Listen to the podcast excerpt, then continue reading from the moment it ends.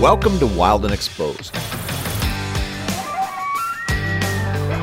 Your number one adventure, nature, and outdoor photography podcast. Wild and Exposed is hosted by Mike Amaro, Ron Hayes, and Jason Loftus. Thanks for tuning in. Welcome to another episode of Wild and Exposed podcast. We got myself, Ron Hayes, in, in wonderful Wyoming. Starting to cool off, and I wouldn't say feel like fall yet, but it's definitely heading in the right direction. Uh, Jason Loftus coming to us from Utah. How are things there, Jason? Uh, really good, really good. Just getting ready for that fall. You know, like you said, the weather's starting to change a little bit, starting to feel a little bit of that nip in the evenings, and getting excited for the elk rut coming up. You know, that's my favorite time of year. So, yeah, mm-hmm. we're entering we're entering that amazing time of the year coming up here real quick. So, getting excited about that. My crab apple tree, my apples are already gone. They've come and gone already. So, wow. I don't know what kind of indication that is. I haven't checked in with the Farmer's Almanac yet to see what what they tell me about the caterpillars and yeah. you know this what part color of the world. the caterpillars are and everything right. else. yeah, but um, I I am definitely looking forward to it. And the voice you just heard is a return guest. He's probably been one of the busiest guys in photography here over the past year since our uh, actually since our last conversation. But Joe Sobolewski, how are you? Uh, I'm doing good. And first off, I'm really appreciative of you guys having me back. I didn't know uh, there's so many people out there, but I'm really flattered that you asked me to come on back because I totally enjoy the podcast. Listen to everyone for sure. Get a lot out of them. I'm just flattered. Yeah, we appreciate it. Means a lot. And so let's first of all, since you're since you're flying the banner, let's talk about yeah. that shoot the light shirt you've got on. Yeah. Um I guess it's been uh almost a year and a half since I was on with you guys, and at that time I mm-hmm. was out, um, had knee replacement surgery, and the job I was doing, I was there 17 years. I think I might have told you a little bit about this. I was a supervisor at a quarry, and um, I had some complications with the knee surgery because the end of my femur was wore, and they were in no hurry to have me back. They treated me great, everything else for a year and a half, left the door open and everything else. Um, and I might have mentioned originally anyway, my plan was when I hit that 59 and a half and 60, I was going to take the dive and do the uh, guiding and taking people out full time because I've always been dabbling in it, but I wanted that have that safety net to fall back on. Uh, in the meantime, Chas and I have been talking for a couple years about me coming and joining them, um, which is also another hugely flattering thing to have somebody of uh, his caliber to think enough Absolutely. of. Um, I, I totally humbled. I'm a very emotional person, but totally humbled. Can't tell you how much that means to me. Um, mm. So we were talking and all that time, and the more I was off, the more I got to thinking, what am I going to do? Go back to work and wish I was out here doing this every day and trying to squeeze it in, or am I going to be out there doing it? And him and I had a lot of conversations back and forth, and um, offered me a really good opportunity and kind of took the dive into it full time. Mm-hmm. Um, the last the last six months have really been kind of crazy and off the hook. Um, I was thinking to be two weeks out of the month, three weeks out of the month, but um, just got back. There was one stretch of six weeks where I was only home three days, um, and actually not even home three days. There was three days between workshops. Um, mm-hmm. So some of that was travel time, and um, part of that was helping him out. And that part of the reason he asked me um, to come on was he wants to slow down a little bit and enjoy time with his grandkids and some other things. So I was going to pick up some of those ones that he's done a zillion times and mm-hmm. and go with it from there. But um, it's been a month and a half ago or whatever. He was on one. I was actually doing a pony workshop with a group of clients down in Virginia, and he called me up on the phone. He wasn't feeling that good, and we might talk once or twice a week. And um, the very next day, because he was like, "When you finished up with that group?" He asked that we were on there, and the very next day, I was just getting off the boat um, with the pony group and uh, started talking to him on the phone, and he was headed home. And that's the first time he's ever been that sick that he had to leave a workshop in 25, 30 years that he's been doing it. So there was no doubt Wow. he was definitely sick. So he was like, "Hey, can you can you get up here tonight or as soon as you can get there?" You know, and like I said, he's gave me a heck of an opportunity. I was like, "Whatever you need." So um, the office and my wife and them, I started. I had about a three hour drive home. Went home, changed some clothes, laid down for three or four hours, and the wife went and dropped me off at the airport and went from ponies to shooting bears the next day. Um, Mhm. did some bears there, uh, pelicans. I guess that was a two week period. And then I had a workshop back down in North Carolina, my first one for bears. So I flew from there down to the bears in North Carolina, went and did that, and then turned around and went back up for loons, and then back to North Mhm. Carolina for bears, and then was home maybe two weeks or something, and then we just returned from the Pantanal with the Jaguars, which which which was off the hook. So it's been very, very, very busy. Yeah, that's what I was going to say. Every time, you know, when Jason said he had contacted you, every time I've seen a post from you lately, it seems like you're in a different spot. yeah, So you can you can tell you're doing a little island hopping.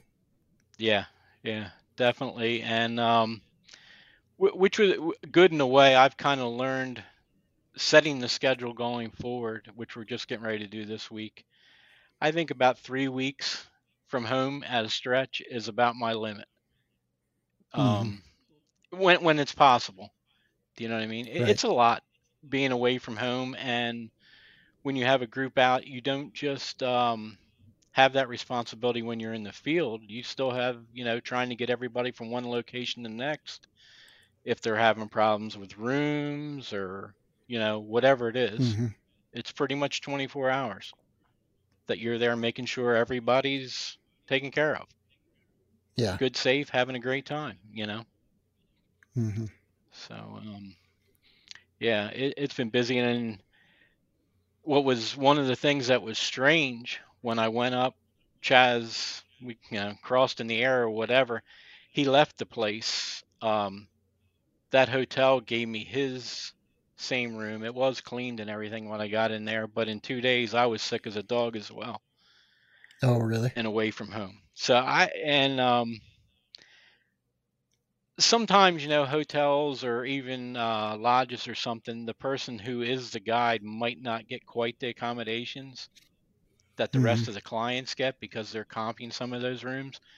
And this we we don't know for sure, but my personal thing is it was kind of uh, by the laundry area towards the back. I have I have a feeling that maybe there was some mold there we weren't seeing or whatever because we both got extremely sick, the exact same thing. Um, hmm and and I was he was around, you know, ten clients that he had there. I was around ten in the next group of ten or eight, whatever it was. Nobody ever got sick from us or anything like that. I was doing the COVID test, doing all this, just uh, extremely sick. I think it might have been like a mold or something like that. Hmm. Um, we'll never know, but um, it wasn't fun for a couple days, put it that way. No, I'd I'd say probably not. Yeah, you, you don't you don't want to you know when you're when you're sick, really sick, you don't feel like being on the road. You want to Yeah. be home. That's a fact. I can speak to that firsthand. I'm sure you can. I was going to say. Yeah, Yeah, Jason you had that happen last year on the bear trip. Oh man, my heart was breaking when I was listening to that. I knew you were looking forward to it. And, yeah, yeah. I'll get I'll I get had- payback this next year. So I had Awesome. uh, mixed emotions because I wasn't there anyway. So thanks, I- Ron. Uh, what a I guy. I always can count on What you a to be honest, at least. Yeah. it's always what good a to have buddies, but, right? But uh, yeah, There you go. There you go. but but that has been a huge change. Um, making that jump and I know there's a lot of people that you know we shoot and you think you want to do it full time, this or that or whatever. Um, and I knew that was the overall plan. And if something happened, I was going to do it full time. But to leave a good job um, where you're comfortable and have a great crew, and that's one thing I do miss about my job. I had a great group of guys that worked under me.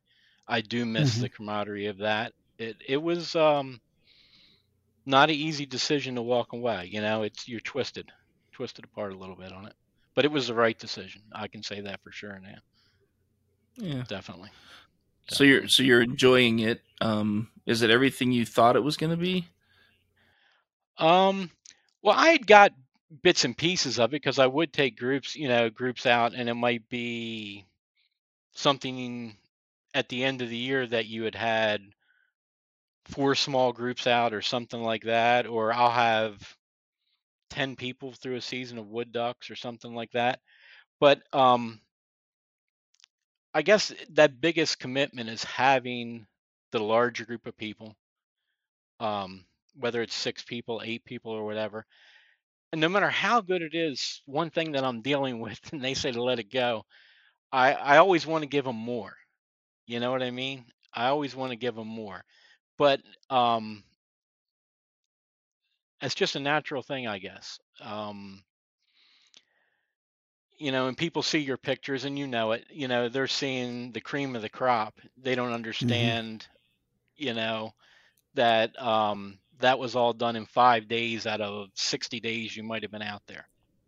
Right. Right. Um, or and- sometimes five hours and 60 days that you were out there. Yeah, yeah, a- a- absolutely. And, and that was one of um, the other decisions when I was weighing things out. Um, Chas has uh, a really good clientele, Mhm. and that's one thing I am amazed at is the people who do like the international travel and the other things. How small that group really is. Kind of, there's a the majority of them know everybody. You know, they know Yeah. each other. Uh, when I went up um, to the Bears when he got sick, I walked in and there was two people there that they were like, "Hey, Joe," and I hadn't seen him in 12 years when I was helping somebody else. You know, Mhm. um, it's a very small group of people, so that that kind of puts the pressure. Not, I shouldn't say puts the pressure on even more, but um, you got to do right by everybody, everything you possibly can do, because if you don't, everybody's going to know that. You know, Mhm. Right. it's Right. is what is what I'm saying. You know, you, you hear rumors about different people, whatever, and I'm not getting into any of that. But uh, the majority of the people that are doing those type trips, they have a connection and they know people. So unless you treat everybody right, everybody's gonna know. Mhm. You know, no matter Yeah. what. Yeah, word uh, travels pretty fast. I mean, we've we've found that out just with the audience and the podcast. It's you know, we hit a certain level and then it doesn't really grow a lot just Mhm. because as many people as we see out photographing, the hardcore people like us or that can relate to us, it's it's a little bit smaller community, a little bit smaller pool, but it's a very Absolutely. focused pool. And Absolutely. so you get you get in touch with those people. So we just put together a uh, a polar bear trip, Okay. and I'll be completely Awesome. honest with you, we didn't even release it, and it was full. Okay. There you Um, Because you've got that community, and one person hears about it, and then they talk to somebody else, and they talk to somebody else, and before you know it, I got money coming from everywhere, and I'm like, okay, hold on, we're we're we're full. Yeah, yeah. So- That that's absolutely absolutely correct. And um absolutely correct. And that, that's one of the things now with just the Pantanal thing. I guess um I've already got people, you know, not, not hounding's not the right word, but are almost shooting me messages every Mhm. day. So what are next year's date? When you going? Whatever. And it's only a it's hard to get slots if you want to do the accommodations right and everything else. It is there's a lot of planning goes into it to make sure everything happens right. And uh, it's one of the other things Chas and I had talked about over the years. Like I I was kind of surprised how willing he was to help people and help me even before I came to him with uh, getting the word out about having trips or something like that. And he's like, I can only take so many people, Joe. You know what I mean? I don't need the whole world. It doesn't, it's not a cutthroat business. There's no need for it to be. Mm-hmm. There's more demand for quality experiences than there is opportunities, which which is awesome, you know, when you want to look at it that way. When I think if you, yeah, you look at the reputation Chas has built, at, when you get right down to it, he's a great photographer, but he's a he's a better educator, in yeah. my opinion. As good a photographer as he is, he's a better educator, mm-hmm. and mm-hmm. I think that is what keeps bringing people back because you just, you know, I've only been on one, and it was his technical series down in Florida, but okay. I learned so much. Even having a little bit of time behind me, learned yeah. a ton on that trip, and I think yeah. that's what keeps people wanting for more. And so let's go ahead. Go ahead. No, I was going to say I, I can tell you, him and I have got to spend a good bit of time together, even away from the groups, not when we're like teamed up doing it. And it's like when you get kind of your best friend and you push each other. Do you know what I mean? So mm-hmm. you might think you know a lot, but like him and I are out there shooting, and we're we're pushing each other, trying to make mistakes if you want to call it mistakes, to find things out, find the limits of things, how this is supposed to work. There's no end to it. And yeah. and he is. He's got the he's got the click for that. You know, he's very good at explaining things and all that. But mm-hmm. and that's the way you know, the same way when we get the opportunity to go out together. It's the same you, you know, I know exactly what you mean. You go out with your buddy and it's you're right next to each other, so how do I make my shot a little bit better or how do yeah. I you know, how do I perfect this or make it different than what everybody else is going to get out of the same situation? And right. that's kind of a fun. It's a it's a fun. What would you say? Attitude to go into a shoot with is, you know, it's not c- competitive, but how can right. how can we do yeah, something competitive is not different? the word, but like you say, if, if you can get that group out there and get that whole group having that fun and mm-hmm. pushing each other and having a great time, and making memories. I mean, what? And you're in beautiful locations, right? How can you not want to? And sp- you know? speaking of, and Jason, you can shut me up anytime. I've rattled you're several good. questions off, but speaking of be- beautiful locations, talk to us about how it was being in the Pantanal for the first time. Um, it definitely exceeded my expectations.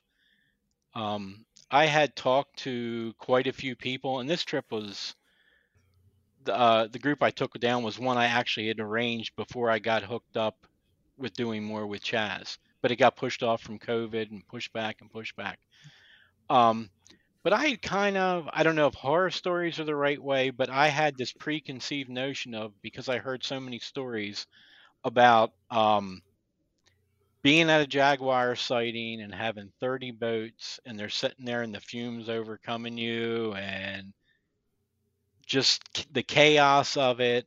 I had heard from that to places not being clean, being on the few flotillas there are, which are the big ships that are on the river, the rooms being very small and not the cleanest thing, and the food just being passable by and all that, and that's not at all what we experienced. Um, and a couple of people that have hit me up interested in it, I said, from what I've seen in different places, apparently it's one of the opportunities that's gotten better with time. Um, mm-hmm. The most boats we've seen at any sighting was a dozen, and the majority of the time, um, there was from six to eight boats. Sometimes we just got there and there was us and one other boat for a little while, and you got your shots and moved on. It was not nothing like what I expected and what I had heard about. You know, um, mm-hmm. so apparently that's changed a little bit. Um, but we did put a lot of work and effort into trying to make it as a quality experience as we could too. So whether we were in a little um, as far as the flotillas, I know we were staying in the nicest one of them, and that's one of the things setting up the trip now. It's like you got to jump on dates, and there's only so many rooms, and I'd I, I I'm not interested in just taking people there to take them there. I want to make sure they have a great time. Um, but um, it just it's. I think you i i don't know if you read it on one of my posts, but um, the people that we had out several times we heard the comment, "This is like floating into the Jungle Book, the little children's book," and that's what it feels like. Going up Mhm. those smaller rivers with the trees overhanging, and there's a cat in a tree, you know, or the caiman and all the bird life. It was um, definitely beautiful. There was, I can't think of um, one disappointment to it. I can tell you the Trans Pantanal Highway that you drive in there in is the bumpiest road you've ever been on in your life. That's not fun. um, We're out Yeah, a couple kidneys. oh my God. I was like, I'm just going to throw my camera away when we get down here. I couldn't believe it. But apparently, the first driver we had was in a little bit of a rush. But um, I think it takes about three hours, three and a half hours to go from one end to the other. And I don't know if you've seen, I'm sure you've seen some of the pictures of the bridges you're crossing and all that Mhm. with the wooden planks and all that. They're not all like that, not all hundred of them, but there's several like that. But uh, if you if the bridge does happen to fall, you're only going to go 15 feet. You're not going to die. But um, That's You're not going to die. That's a you're, Yeah. you- I you're mean- not going to die. You're going to have a great story. You're not going to die. You're not going to die from the fall, but Yeah. we'll see what's in the most of them what's in the water. enough. Right. Ah, most of the caiman are small enough. I don't think that they got other stuff to eat. Yeah. Um, Yeah. I was thinking more of the stuff that's going to crawl inside you and make a living for a while. Oh yeah, yeah, yeah, yeah. That's true. That's true. But uh, it, it- was a, a really neat experience. Uh, staying on the flotillas on the river. Um, we were closest to the the main area where the jaguars were, which was another benefit. Um, we got up and we're right there at them, you know, and you're kind of paying for that premium. But I think it's worth it rather than having another hour ride into there each day, coming and Mhm. gone. You're the first one in, you know, kind of the last one out if you choose. The same with in the afternoon because it does it, it does get hot. We only had one day, yeah, one day when we had any type of cloud cover at all. So, um, and a lot of times the cats seem to be the most active from 8:30 to 2 in the afternoon or whatever when it was really hot. Really. So you would take you would go out uh, typically in the morning. We were on the water at six o'clock, and we would go out and shoot till eleven o'clock or so. Head back in for grab a quick lunch, and have an hour, and then we were back out for the afternoon again. So being that close to the location was a huge advantage, even if it cost you a little more. Definitely something to look into. Um, Hmm. But um, seen seen several other. Uh, trying to think. Um, Andy Rouse, Steve Winters, seen guys that work you've seen over the years. A lot of them are down there shooting, and um, like I said, um, beautiful place. Definitely going back. No disappointments other than the bumpy road. Um, I don't know. It, it was just, you know, and, and right now it's still fresh, and you know how that is when you return from somewhere. It can be overwhelming, but uh, really happy that it went as as good as it did. I've got a ton of pictures. Um, haven't even started to go through all of them. Um, my wife got to go along on this one because she she teaches ornithology, so she wanted to go for the birds. Mhm. Um, she had and she added some that added some to the trip, pointing them out to the other people, telling us stuff. So that part was really really good, really good. Sounds fantastic. Yeah, yeah. You eat a- you eat a lot of fish because you're I bet. staying on the river, and uh, they do have good have good beef Yeah. in Brazil. So uh, yes, they do. yes. So Um, what about uh, other wildlife? Did you guys? I imagine with that with that density of jaguars, and probably not. But um, as far as you know, like the giant river otters or you yeah, know, other we, we opportunities down there. Absolutely. Uh, I got some good photos of the river otters. You kind of learn where, you know, the lo the local guide that I, you know, employed. We know where the location of the den is, but you caught them out on the river every day. We did happen to come across them one evening when they were slipping up the bank into their den, which I thought was hmm really neat to Yeah, see sure. that. Um, and did see, I think I posted a picture already of a young one kind of interacting with an adult. Um, they're ferocious eaters. hmm I expected them. They're big, but I, I think I expect them to be a little bigger than they were. Given the name. yeah. Yeah, given the name, but um, they're the biggest otter. You know, there's hmm no doubt about that. Um, I kind of employed. I don't know if you've seen some of the loon shots we were putting up that lower angle. I tried to employ some of that with the river otters, getting down low on that water over the edge of the hmm boat, um, which worked out fine. Um, but the river otters, a ton of birds. As far as um, we also mammals, we did get an ocelot, but that's not on the river. That's at one of the lodges, and it's a location where they actually have been. They have like a blind set up, and they hmm had been putting stuff out for the for years. They've been doing it, the locals, to try to get it. But that's about the only place, unless you happen to win the lottery twice, that you're going to see an ocelot walking around. You know, if you want a picture. Um, And have you posted any of that on your feed? Uh, I put up one ocelot picture, yeah, but I still have a lot to go through with that. hmm Um, a ton of birds. Um, when we were actually done on the river, we took a side scouting trip to a different area that you don't really see about called the Atlantic Forest, which was, I don't know, about a four hour ride once we flew back to Sao Paulo up in the rainforest area. And there, there was um, ton more birds, some snakes, uh, some, uh, I guess, snakes that weren't uh, the nicest snakes because I did uh, in my one story I did put up a picture. There were some guys there from another country where they have cobras and everything else. Well, these guys were walking around in flip flops most of the time through the jungle.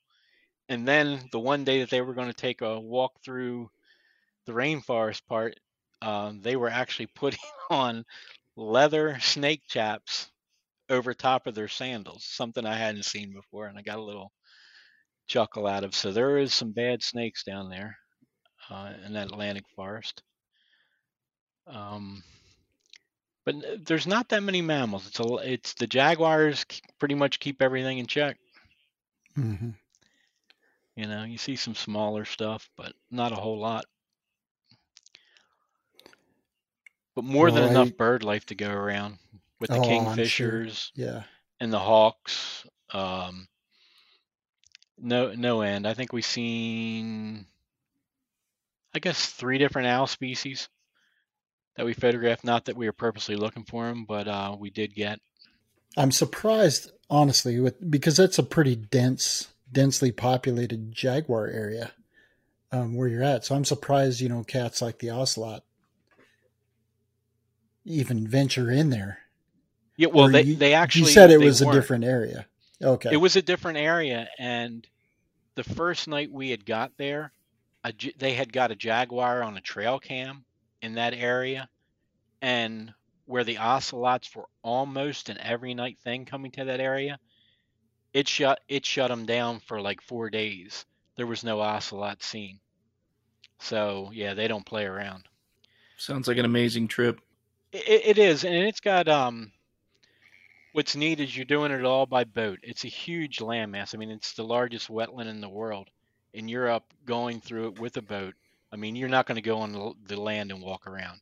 When you get off for um for a potty break, you know what I mean? Like with my wife, I would go off, make you know, make some noise, let the animals move away. You know what I'm saying? And then you go in, do your business, and you're back on the boat.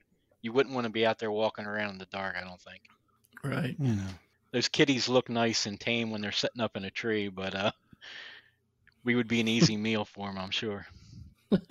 Go yeah, ahead. and and and and, sh- and shooting from the boat that was something that was that can be a challenge, and that's that's fun too. You know, you're whether you're standing up, kind of on a platform, it's got movement. Everybody's getting excited because the cat's there.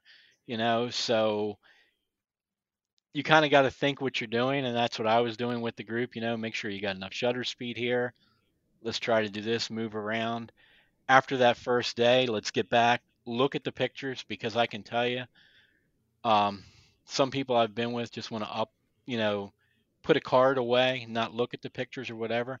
But myself personally, I want to make sure for that circumstance that I am using enough shutter speed. And one of the things I can tell you that I, the mistake that I made at the very beginning, as big as those cats were, and the camouflage they got, it's very easy to overlook their tail, and that adds so much to the photo. So you really got to make sure that you give enough room to include that.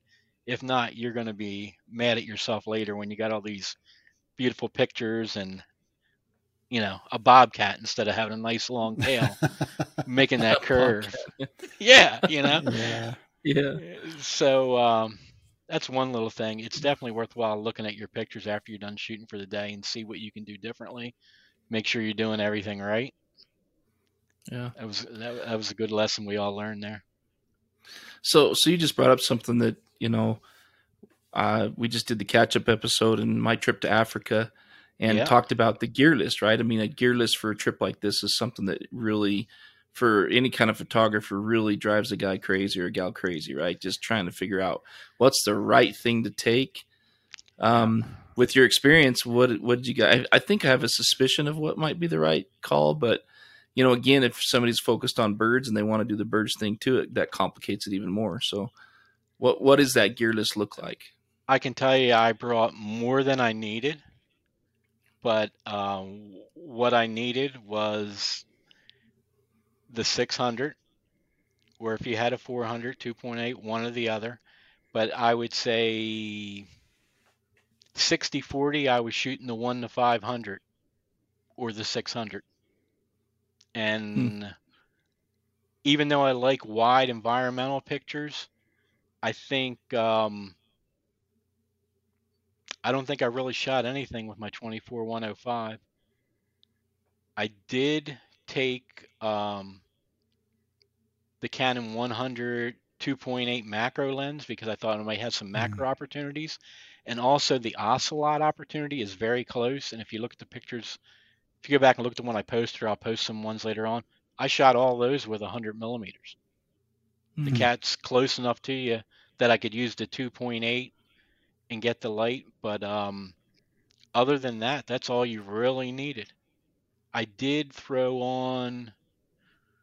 I did throw on the 1.4 extender maybe three or four times, and in that case, it was uh, we came across some bands of um, yeah, some other round, some troops of monkeys up in the trees that were Oh, yeah. farther off, and I had some opportunities that I threw the extender on and got some pictures of that. But the majority of the time, I was 40% of the time I was shooting a bare 600, and the 60% of the time I was shooting the one to five. Um, I I, Hmm. I love that one to five. I, I know I shouldn't at 7.1, and we used the heck out of it with the loons this year. Even if you got some control where you can get the distance to your background and you got enough light, I love that lens for that versatility of being able to zoom. I do. Okay, so I'm glad you brought that up a second time. That's the second time you've talked about the loons, and I want you to explain to people Oh, okay. What you guys were what you guys were doing to get those low angle shots because it was it was funny to watch. Yeah. Um, Yeah. And but it's a it's a good idea.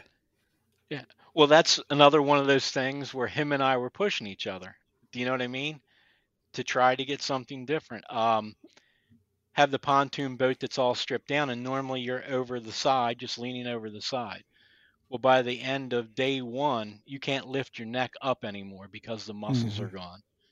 Um, I had not been up to the loons in like two years or three years. I guess three years. So now with that flip screen that nobody liked to begin with, the eye tracking, We got shots Okay. that weren't possible before.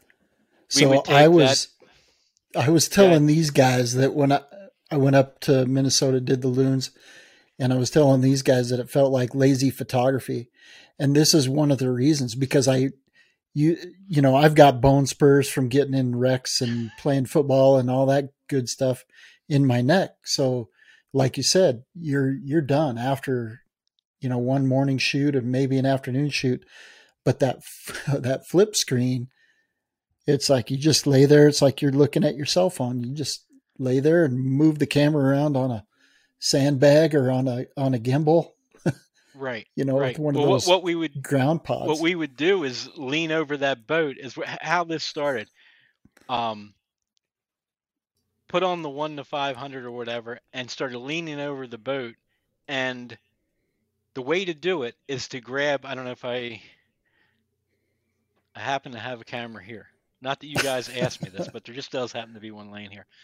But one way to do it without that cushion is not holding it typically. You want to put your hand underneath here Mhm. and you use the shutter with your thumb and go right down to the water and you can feel the water on the back of your hand before you get the camera dipping in. but Chas is like, You're nuts. He goes, Let's try this foam. So we put he put the foam down and he's like, It works. I'm like, What? He goes, Gra- grab it, try it. And it it absolutely works fantastic. It was enough foam to float it with the one to five hundred on there screen flipped up. The eye tracking, we just stayed enough away so we had a distant background. And you got, I- I'm not trying to sound braggart or anything. It's just you got a different perspective than I'd ever seen before with loon pictures, of Mhm. quality loon pictures. You know, just had not seen it from that angle and that perspective. With them up in your face, 100 millimeters, you know what I mean?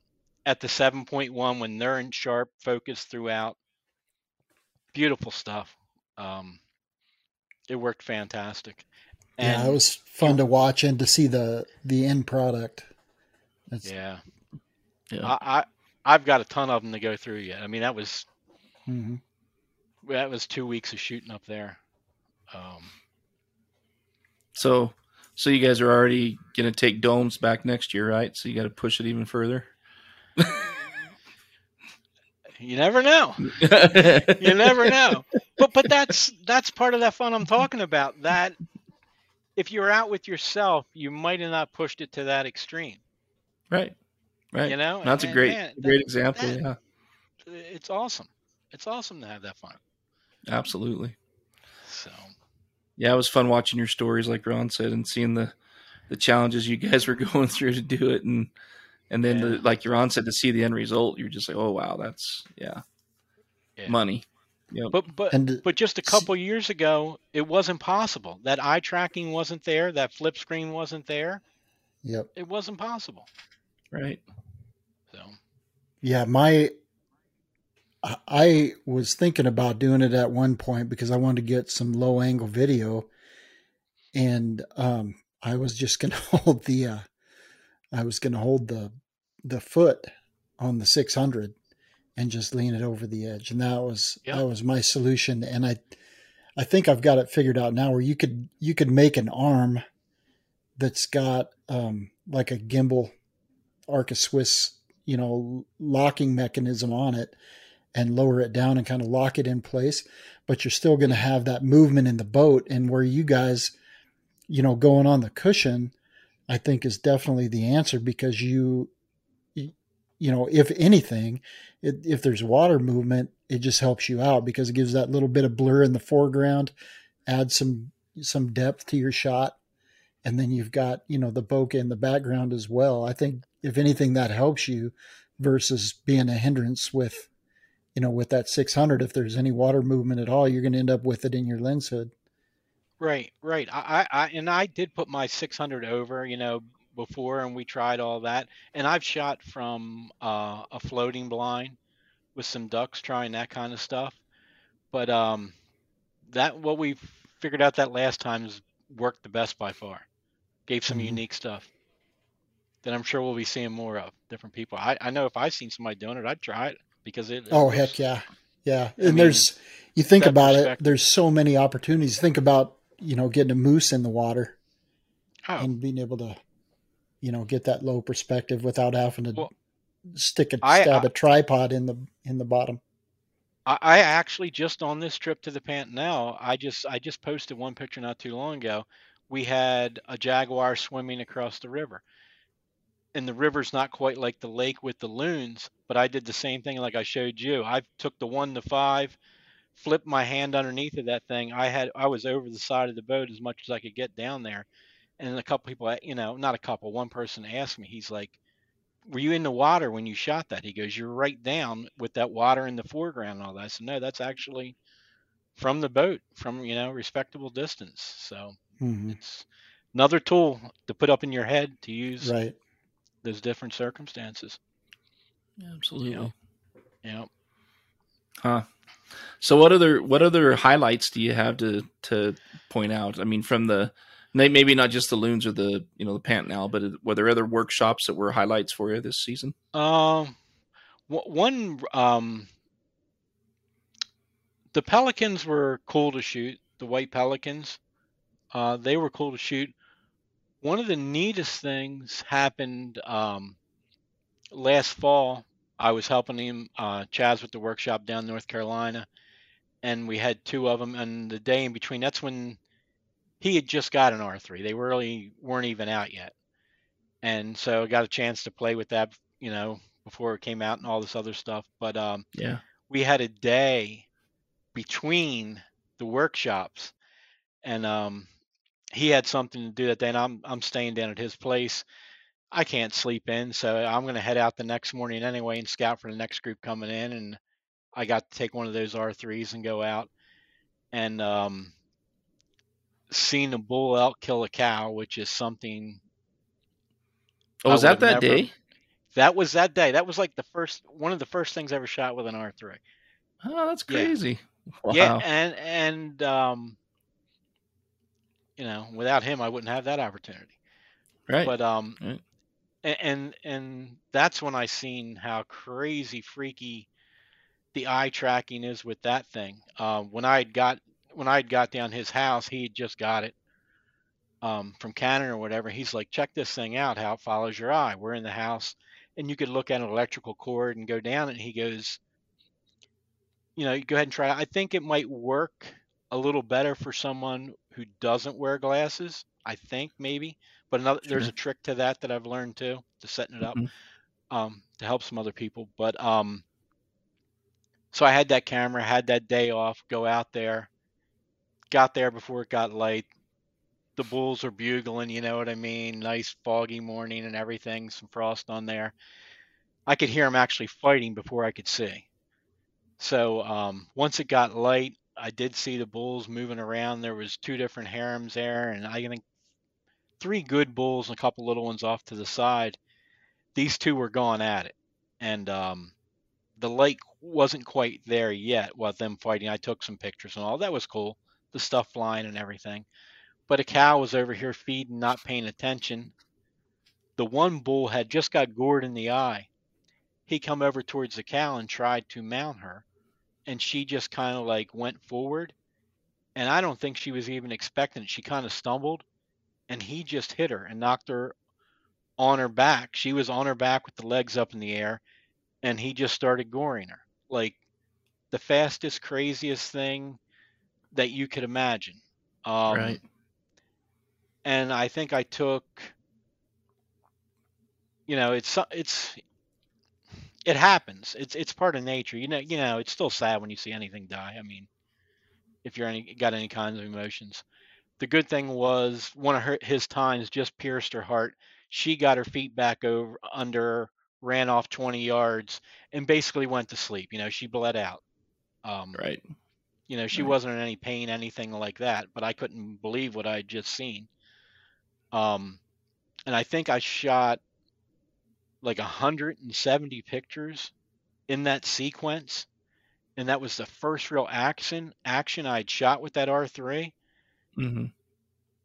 With my R5, which I love to death, I'm sure I would have had 90 some pictures that everyone would have been sharp and cool pictures with that R3, with it following my eye where I was looking,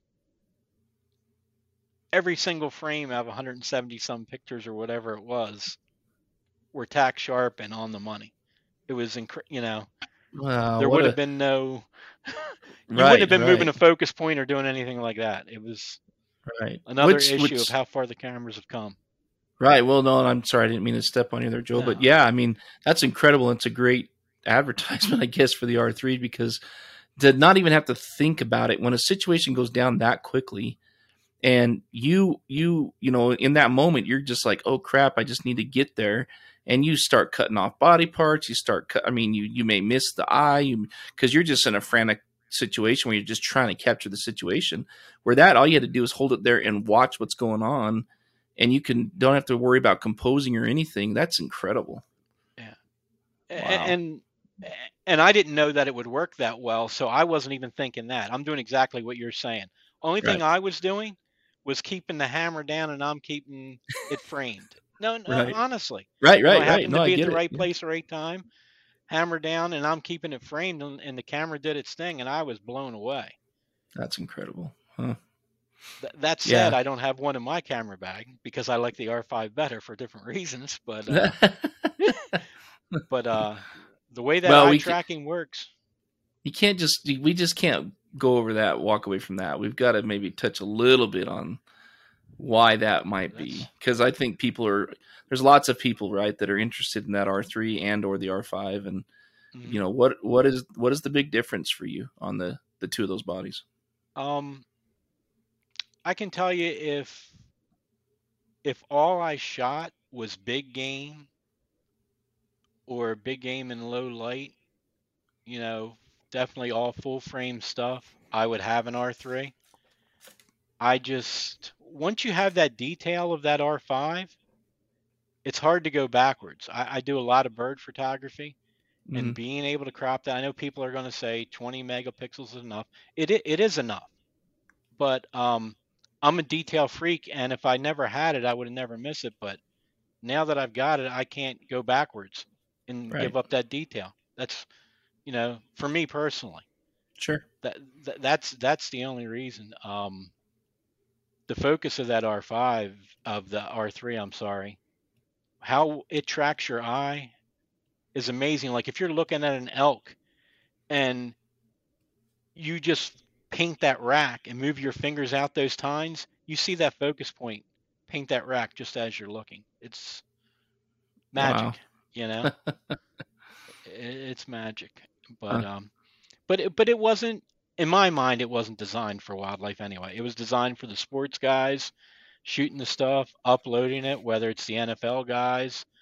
Uh, I have a good friend that shoots for Getty, and even though um, they say they're all Sony shooters, and I remember reading they'd signed some contract. That guy shoots Canon all the time, and all that. And the R3, that's what it was made for.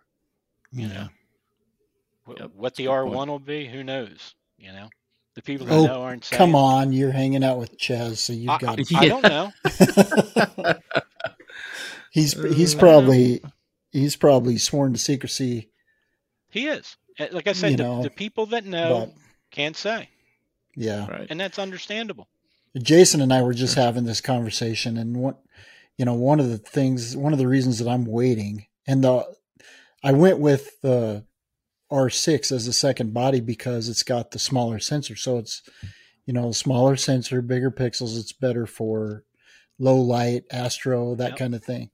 So that's why I picked that one up, and the the reason that I'm waiting to see what the R1 is going to be, even to get a you know an announcement, a development announcement that has some more reliable specs than what everybody's just kind of guessing on, is because the R1 or the 1 series typically has two processors in it. So even the R3 it's got it's it's still only got one DIGIC X processor. And I think that given the power that those two processors are going to provide, you know, you look at all the improvement that the the big jump that came from even the 1DX Mark III to the R5 and then to the R3, which, you know, you've got the stack sensor, you've got the eye control autofocus. I think those will be carried over. What size the sensor is, I don't know. I don't even want to speculate because everybody's everybody's throwing guesses out there, but that's all it is Right. really. Right. And then right. so you look at those advancements and then you put an additional processor on top of it. And then I think, you know, Jason and I were talking for video. The only the only problem with the R5 or the R3 for video is that it doesn't have pre-record. And I think you Yeah. put two processors in it, now you have the capability It's got to be there. processor wise to have a little bit even if it's just 4 seconds of pre-record, It's you know, got to be there. you're catching what you miss. So I think if that's there, then there is no reason to have a video anymore. Yeah. You know, to have a unless you're making they put- movies. They put that pre-roll in the R7, so how's it not going to be in that R1? well, they did for stills. Is it there for video as well? No, no, no. But I know what you're saying, like the red where the yeah, continuous. yeah. Mhm. yeah, yeah. I, I follow you, but I can't imagine it won't have it. But it's know? in the, it's in the C70, so they've got it in a Yeah. smaller body, so they can do it. Yeah. Th- That's one of the um other thing that's fun doing all the workshops. I've shot every camera out there now, different ones. Mhm. Sometimes whether I wanted to or not, some people were having camera problems and I gave them my camera and grabbed theirs and um one of the, one of the things at first because people were saying you know hey i seen you had a couple pictures where you're shooting a z9 or something like this sure i want to try it all you know and, and know how it works and everything um but the thing is when you pick up somebody else's camera and it just came out you don't know how adapt they are and if it's set up correctly either so it's kind of it can be unfair to judge especially Sure. i want to always judge things for birds in flight because to me that's one of the most taxing and difficult things for the autofocus systems. Um, and there was a big difference. I shot one guy's Z9 that he had just got, and then a different guy had just been on a workshop with Alan Murphy, who is a Nikon guy. He had set the guy's camera up. There was a difference between the two of them, for sure. Mm. But um, I'm still, I can shoot whatever I want, and I'm still shooting that Canon R5. Right. I'm more than happy. It, it will Right. roll with anything out there, and then some. you know, who's behind it's a lot more important at this point. Exactly. Yeah, I think so. Yeah. You know? I think so. Yeah, and the technology's fun, but that's you know that's something critical for everybody to understand. You're not going to pick it up and get the same thing that you know that Jason gets when he goes out and has been. There's shooting that it for magic light long on. or- right? And we were giving him a hard time. Let's just talk about this. I want to bring this up. real Well, quick. we don't have to talk about this. Sure, we So do. we were giving him a hard time, Joe, when we did that catch up episode squirming. and you might have caught it about Yeah. You know did you get any of the anything with the loftus filter you know that yeah, yeah. dark, dark I background heard that. and then he posts he's oh no i didn't really have that opportunity and no i couldn't do it and, well i got some that maybe will come close so then yesterday he posts that lion picture and Yeah. for those of you who are listening just look back a little bit you'll know exactly which shot it is but Yeah. that male lion coming down the road out of the shadow. Out of the shadows. I know. I got a Mhm. chuckle when I seen it because I listened to the episode and then I seen the picture. I was like, there Yep. you go. Yeah, and you'll see my Uh. comment, and there it is. Yep. There's there's no button on the camera that does that. No, Yeah, yeah. there's not. There's The some truth to that button. for sure. it's Yep. a it's a preset I have in my. Yeah, sure. I'm thinking about selling it. I don't know. custom. Yeah, yeah. yeah. Custom three. That's what it is. Right, right. Three. There you go. There you go. Anyways, back to Joe. Yeah. Yeah, So Joe, one nice. and and Jason, you know, was touching on it a little bit earlier. We asked you the first time you were on what your favorite ever outdoor experience is, and now that you've had the opportunity to get out and kind of be in some of these different areas, some of them are the same areas that you've already been Yeah. accustomed to covering. Has that changed? I still love my wood ducks. Yeah. I, I just do. I know it seems simple, just a little duck or whatever. Um, I mean, you always get the excitement of going someplace new and shooting something you haven't shot and all, and that's all. That's awesome that it's like that. Hmm Um, but I'm certainly not tired of it. That that's that's definitely way up there. That the experience with that elk, that was that that was a unique opportunity to witness. We know animal, you know, gore other animals and we see different things, but to actually see it take place um, and how quick it is, and like I I I haven't hunted in 15 years now or whatever, but when you make a lethal shot on something and the animal doesn't know what happened or whatever, that's more or less what happened to that cow. Uh, like I said, she wasn't in any pain or anything like that, but it was um, it was it was something to witness. It was it was definitely be way up there in the things I've witnessed. I would say hmm just a bystander, but it it, it was unique to see and how quick you know life can change. Theirs, errors, everybody's. Yeah. So, Yeah. Um, Well, there's a lot of people that can relate to that statement over the last couple of years, right? So, oh yeah, yeah. Um, we, this the Pantanal trip, like I said, it's been in the works for a couple years, and that's one of the things I really do like about the trips is the clients that are out there and getting to give them that experience, and you can see it in their face. Sometimes everything just gets quiet, and you like look back at somebody and they're taking it all in. You know what I mean? That is an awesome, you know, or they're they've we just had a cool encounter like we had um three jaguars at one time. It was the mom and two brothers were going at it, rolling through the sand and the grass and all this. And I was telling them, you know, get up on the seat, you know, get the shutter speed up, get all this, and then it it lasted probably longer than I thought, probably ten minute encounter. And then we're setting back in the boat and looking down, and you see them looking through their camera, you know, in the back, and you see the smile, but they're not. Everybody's just being quiet. That is so awesome mhm. to not just get that ex- for yourself, but for me to get other people out there and see that too. That that's added another level to it, I guess. A little more depth to it. That's which is going to be something I guess I'm going to add more of. yeah, You know, so so yeah, my that's got to favorite be rewarding. my favorite memories might be more to come that I'm not even aware of yet.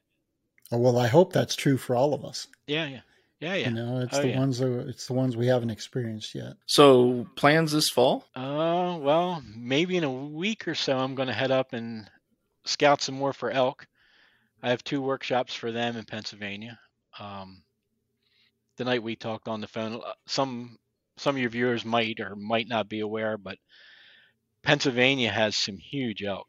Uh, they've been there for over 100 years now. They're originally from the Rocky Mountains, uh, which is the case with the ones in North Carolina as well. But there is a huge difference in size for whatever reason um, of the bulls between the North Carolina and the Pennsylvania ones. Every year, um, hunters harvest one that's in the top five anyway in Pennsylvania. I mean, there there's some huge bulls there. Right. So I have two upcoming workshops for that that I'm looking forward to. Um, then I'll be going down and uh, helping Chas with the one in North Carolina where we're doing waterfalls. We'll be doing elk and all those things. And then I'll have some um, some eagle stuff, and then back to winter waterfowl stuff starting after Christmas again. Nice. And before that point, I think I'm taking another trip even further south for some different Oh. kitty cats. Um, down for the pumas to do some scouting there. That's Very the one. cool. That's the one I'd like to do, but I it's it's going to end up being, you know, five groups on a set of cats, and I just I don't know. I don't Uh, feel good about that Yeah, and while they're hunting. Yeah. Um, this is kind of going to be a scouting trip. I might take two people with me to go or whatever, but I've made some other connections and uh, putting the research in just like I did with uh, the Pantanal. and Mhm. um, I had some questions about it because I, I have a I have a hard such a hard time wrapping my head around that you're walking with these cats and that they weren't baited, they weren't this, they weren't that. But um, I've been assured of some certain things, so I'm gonna go down and see. Yeah. Hmm. Yeah, You know? everybody that I've talked to that's done it, it's it's a crazy experience. And you Yeah. know, my concern was you get that many people around these cats, even if it's you know one group at a time, and they're mm-hmm. hunting, you're going to spoil the hunt. So they're already maybe twenty percent successful, Yeah. maybe even ten, and then you knock it down. Yeah. So what are you doing to the cat population? But now seeing everybody that's successful filming them on on hunts while there's people right there, I It, it seems weird, doesn't it? yeah, it does. It, it seems weird, and I, I think um, after this, I think in the grand scheme of things, I'll probably go at a little bit of an off season when not a lot of people are there anyway. When I do take a group group Mm. for part of Right. that, exactly what For you're the same speaking of. reason, yeah, yeah. Yep, but we'll see how that turns out. And then, um, so that'll be that. And then winter waterfowl. And like I said, ac- actually this week, Chas and I are having a call um, of which ones he wants me to do. I think uh, Lake Clark and some other places, some places that he's been to to a ton. Um, he's he's he's earned that right to back off a little bit and pick and choose what he wants to do Oh, for sure. you know. Yep. So um, it'll be good, and and he'll enjoy the time that much more when he is out there, knowing that it's not an everyday thing because it is a lot being away from home. Like I say, yeah, he's done it 25 years, 30 years, whatever, you know. Yep. Yeah, well, it sounds like you got a full schedule coming up. Um, I and I don't, and I'm not trying to. I think we have a couple more things we want to talk about, but this is probably a good time to talk about for the folks that might be interested in, you know, booking a trip with you guys with one of you two or whatever. Mhm. Um, you know, how do folks get that information? What's the best way for them to find that? To probably go right on the Shoot the Light website. Um, Okay. On any of the social media, they can send me a message if they have questions about something, anything like that. But to actually book it, yeah, Okay. go Shoot the Light. He has a girl there in the office full time. Um, everything else, but most people, a lot of people will have questions and all, and I'm more than happy if I'm around. If I don't answer you, I will. I will or you're on my old account that's hacked if I'm not answering you. Right. Instead, right. if if instead of an answer you get a a, a Bitcoin sales, it's not me. well, that's a perfect. That's a perfect segue too, Joe, because Yeah, yeah. like I think we all we, we if you and if you're willing, I think we definitely want to talk about that a little bit. So Yeah. because I know a lot of people's accounts have been getting hacked lately, and it's a, been a real problem for quite a few people. And some people have been successful in getting their accounts back, and others have not. And Yeah. you know it's hard because uh, you know somebody puts five or six or eight years into trying to build a social media following, and you know it's boom, it's gone overnight. You know, so Right. Right. Um yeah, um my my Instagram account if you're not familiar wa- was hacked my main one and it was right up at 28,000 followers. Um and that all not that I ever really went overboard to try to grow it, it just happened organically. You know, right, trying to help right. people out. I, I would put up a post every day, but I didn't go crazy, you know, or buy likes or anything, or buy people or anything like that. It just got to that point, and um, yeah, it's um, it's a weird circumstance. Um, I was doing a workshop. I'm still not exactly sure how they got in. Um, but it was in that period of that six weeks, right at the very beginning, where Mhm. I wasn't home, and that just added to it. Um, I left the pony workshop that I was doing, and it's three hour drive back home, and by the my account was fine. I'd put something on there right when I'd left and headed up the road, and by the time I got home, um, the account had been hacked. I kind of tried to get back on with Instagram. Um, Mhm. one thing I can tell you guys, for, especially for wildlife, I kind of made the mistake. They have a verification where you can. One of the ways you can get back in is taking a video selfie of yourself. It'll let you try to do that. It's all done by computers. You're not. You can't talk to anybody Right. at Instagram or Facebook. Okay. Uh, a lot of wildlife guys, we don't put our ugly mugs in our pictures. You know, we're putting the wildlife up there. Well, when you go to do that selfie, apparently that thing only goes back and looks so far. And if it can't Mm. find some pictures of you that are current, it doesn't have something to do the facial face the facial facial recognition off of. Right. Um, you know, I'm getting at. So you do every now and then you do want to put your mug up on there. I can tell you that. Um, just for that purpose, it's it's frustrating as heck that you can't talk to a live person right. and try to get through it. Um, Yeah.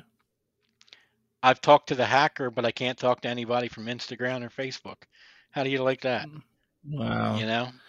And and so he's are they holding your account ransom basically Yeah. wanting money? Is that what the Yeah, bottom line exactly is? exactly um started out i wouldn't be surprised if he goes back and doesn't watch this because even now he's taken the pictures i post on the new account i started putting them on uh, my old account because i told Oh. him the value is going down each day that i'm away from it the value to me and he thinks he's doing me a favor he's keeping it current such a nice guy you know Oh my gosh. but if I, you know, where we started off, I don't want to give him three grand or whatever. I wasn't getting my account back or this or that. You know, what reason do you have to trust somebody?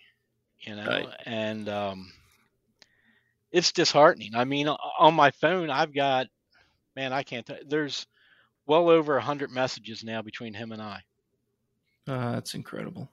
And I have not. Uh, I've tried to keep it together talking to him because what el- what else are you going to do? You know, Right. Right.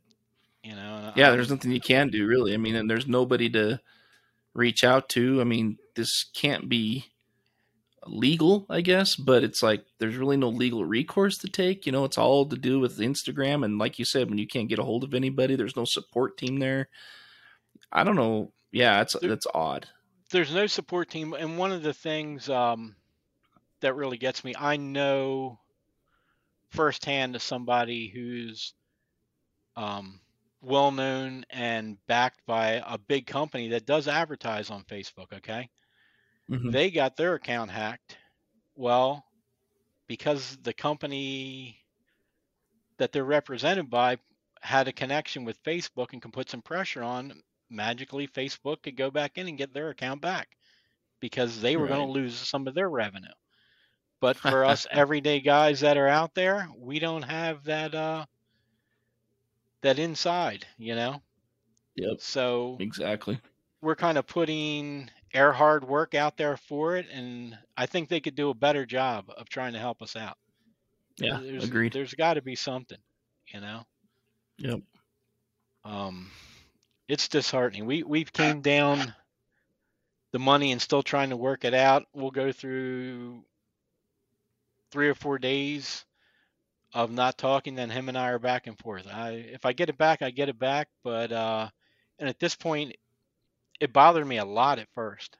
It really Yeah. did because uh, you kind of build that little community and you have people that you contact and talk, you know, with and all this and look forward to it. But um, in the end game, you know, the sun's still going to rise. Another day goes on. Um, it did kind of hurt uh, because you have reels in there, and I don't. Um, I, I don't put up um, a marketplace to sell my pictures, but every month I would sell three, three at least three, if not maybe five at the most, like around Christmas time or something, mm. that were pretty Right. decent sales. People that would contact me or whatever, and that's how they contacted me. Right. So you do make right. some money through it. There was money sitting in there right now from reels that had paid. You can't get into them to to draw the funds from. right. That they've probably Right. got to that now too. Yeah, well, they've got to that, and then they've also, hopefully, they don't get some of those requests and then take advantage of those people too. You know what I mean? That's just there's no doubt that I'm sure they've tried because people have sent me messages. They and it's all for Bitcoin stuff, and that's what they're trying to get you to pay the ransom in.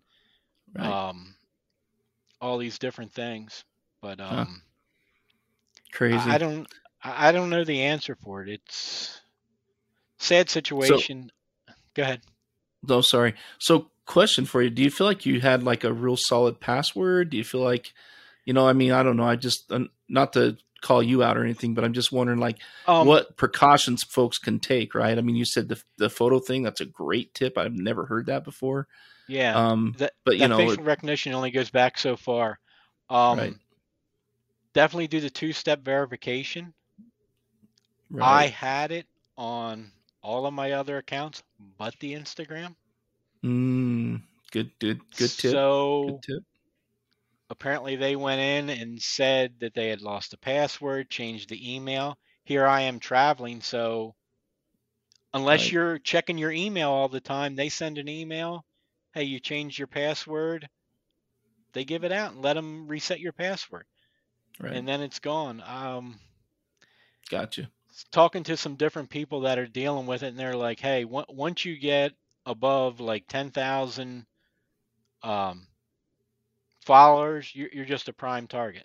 You know, right? They're going right. for it, and they're going to go through and, you know, if they try every single person that you have, and for every hundred or hundred and fifty, they get a hundred bucks from them from trying to sell them Bitcoin or this or that or whatever, scamming them. Yep. These people are putting all their effort into that, you know, something illegal right. like that, you know. Um, yep. It's too bad it, it's nuts, but um, definitely have your picture on there. Um, that two-step verification. Um, and, and, one of the things that was weird, um, and it sounds a little over the top, but I had my iPad on that trip, and it mm-hmm. goes, it closes. It only stays open, I guess, for five minutes or whatever, and it closes. That mm-hmm. particular morning that this happened, I walked back in the hotel room. I just got off the phone with Chas. This is when I was going up. He was headed home. There was a lot going on. And I walked into the hotel room and my iPad was laying there and it was open and it wasn't mm-hmm. locked. And I and that hit me as being weird. Like the thing only stays five minutes because I it's a pain in the butt because it constantly kicks back. Um and then I talked to someone who is in law enforcement and he says, you know, he wouldn't look for it around in like a hotel in this country, he said, but if you're in a different place of the world, he said, or in um, a touristy area, right, he said, don't right. be surprised if there's people that are working in these hotels and they're looking for those opportunities and they sell that information to other people. He says you can't rule anything out. That sounds a little yeah. crazy, but no, in this day no, and it's age, just the man. reality, right? It's the reality of the day we live in. Absolutely. So yeah, yeah. But well, that's that's a couple good tips there.